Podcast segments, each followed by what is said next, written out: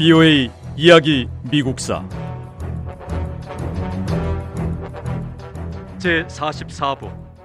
1920년대 미국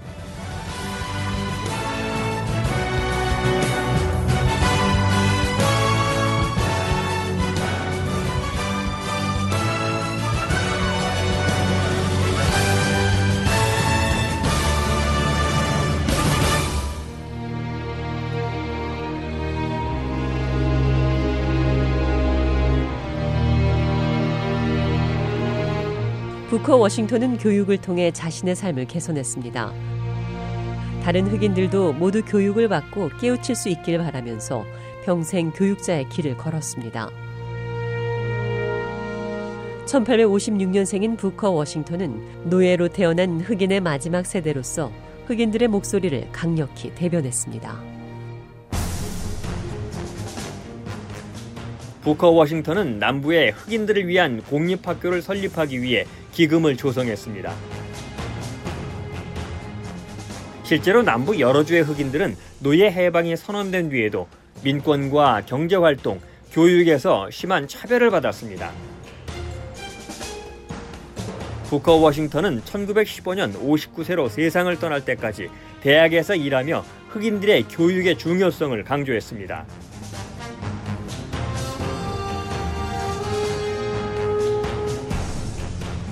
흑인이 미국 사회에 적응하고 살아남기 위해서는 교육을 받고 스스로 준비해야 합니다.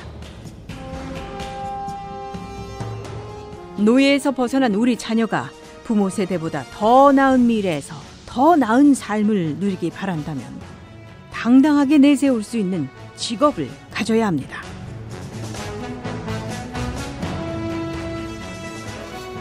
좋은 기술 익혀서 안정된 직업을 갖는다면 흑인도 당당한 미국 사회 구성원이 될 수 있습니다.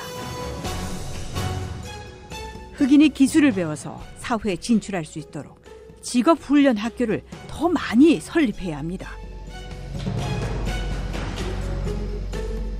그리고 우리 흑인들은 앞으로 더는 백인들과 문제를 일으키지 말고 돈을 벌 수 있는 사업을 설립하고 스스로 끊임없이 개선해 나가야 합니다. 흑인의 경제적 기회는 남부나 국가 전체로 볼 때 잠재적인 성공 스토리 같은 의미가 있습니다.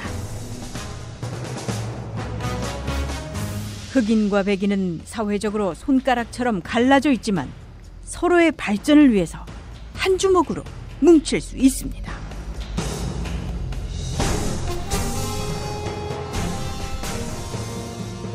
부커 워싱턴과 어깨를 나란히 한 또 다른 유명한 흑인 지도자는 윌리엄 듀보이스였습니다. 듀보이스는 백인들과 타협과 화해를 강조하는 부커 워싱턴과는 달리 더욱 강경한 목소리를 냈습니다. 듀보이스는 백인이 흑인을 살해하거나 흑인에게 불법 행위를 할 경우 단호히 대처하고 더 강력히 저항해야 한다고 주장했습니다.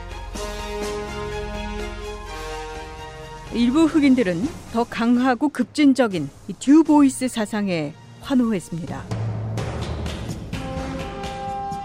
이 시기 일부에서는 흑인 인권 운동가 중에서 가장 유명하고 영향력 있는 부커 워싱턴이 백인에게 순순히 복종한다고 비난했습니다.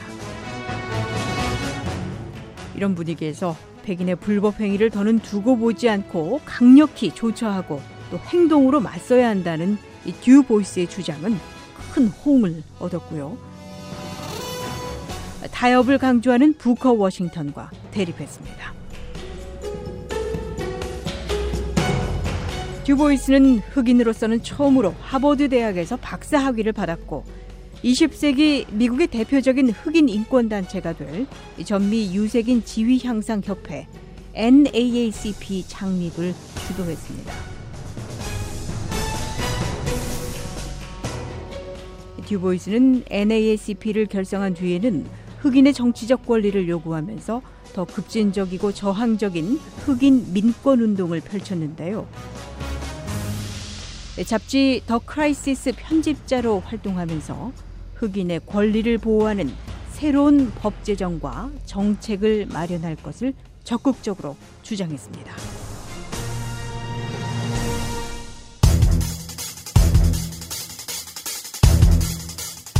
흑인 민권 운동가 부커 워싱턴과 듀보이스와 함께 1920년대 미국 흑인들에게 가장 중요한 지도자는 마커스 가비였습니다.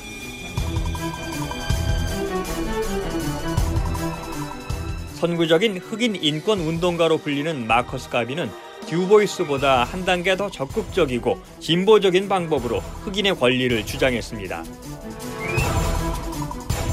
마커스 가비는 흑인 스스로 힘과 의지로 독자적인 평등 사회를 이루고 이를 막는 세력과는 단호히 맞서야 한다고 주장했습니다.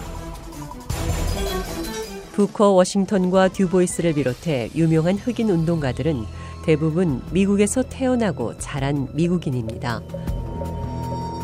하지만 1920년대 흑인들의 가장 중요한 지도자로 떠오른 마커스 가비는 미국인이 아니라 카리브해 섬나라 자메이카 출신입니다.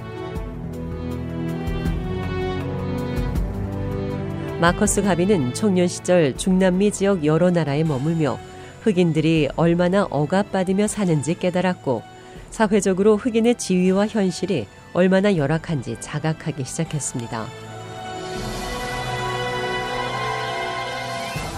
마커스 가비는 영국 런던으로 건너가 흑인 인권을 공부하고 1916년 미국 뉴욕에 정착해 흑인 거주 지역인 할렘을 중심으로 세계 흑인 지위 향상 협회 UNIA 지부를 결성했습니다. 흑인들에게 전하는 마커스 가비의 주장은 단순하고 분명했습니다. 흑인은 백인을 신뢰해서는 안 됩니다. 백인을 믿지 말아야 합니다. 백인에게 평등을 바라며 굴복하지 말고 흑인 스스로 힘을 길러 맞서야 합니다. 백인에게 무언가를 기대하는 대신 우리는 우리가 흑인이란 사실을 스스로 자랑스러워하고 흑인들끼리 서로 도와야 합니다.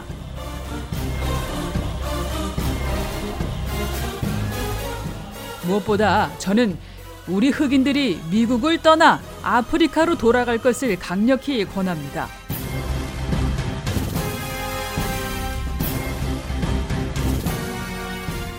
부디 더는 미국 땅에서 인종차별과 억압 속에 살지 말고 흑인 선조들이 원래 살았던 땅 아프리카로 돌아가서 흑인들만의 새로운 나라를 건설할 것을 촉구합니다.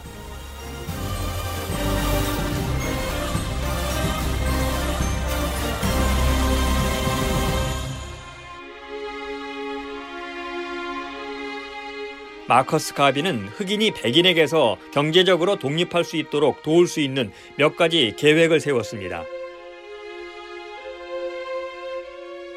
마커스 가비가 경제 독립을 위해 가장 공들여 노력한 것은 전 세계 흑인들 사이에서 상품을 거래하는 해운 회사를 설립하는 일이었습니다. 미국의 수많은 흑인이 해운 회사 설립에 보태라며 우리 단체 UNIA에 돈을 보내오고 있습니다. 가난한 분들은 적은 금액이지만 매주 꼬박꼬박 돈을 보내고 어떤 후원자는 한 번에 수천 달러나 되는 후원금을 기부하기도 했습니다. 이렇게 우리는 한 마음으로 흑인들의 경제적 독립을 바라고 하루빨리 백인의 그늘에서 벗어나기를 기대하고 있습니다. 이런 노력과 정성으로 결국 우리는 해냈습니다. 드디어 흑인을 위한 해운 회사 The Black Star Line을 설립하고 블랙스타 해운 회사 이름을 단 선박들이 파나마와 자메이커, 쿠바를 비롯해 여러 나라의 다양한 항구를 오가고 있습니다. 부유의 이야기 미국사 다음 시간에 계속됩니다.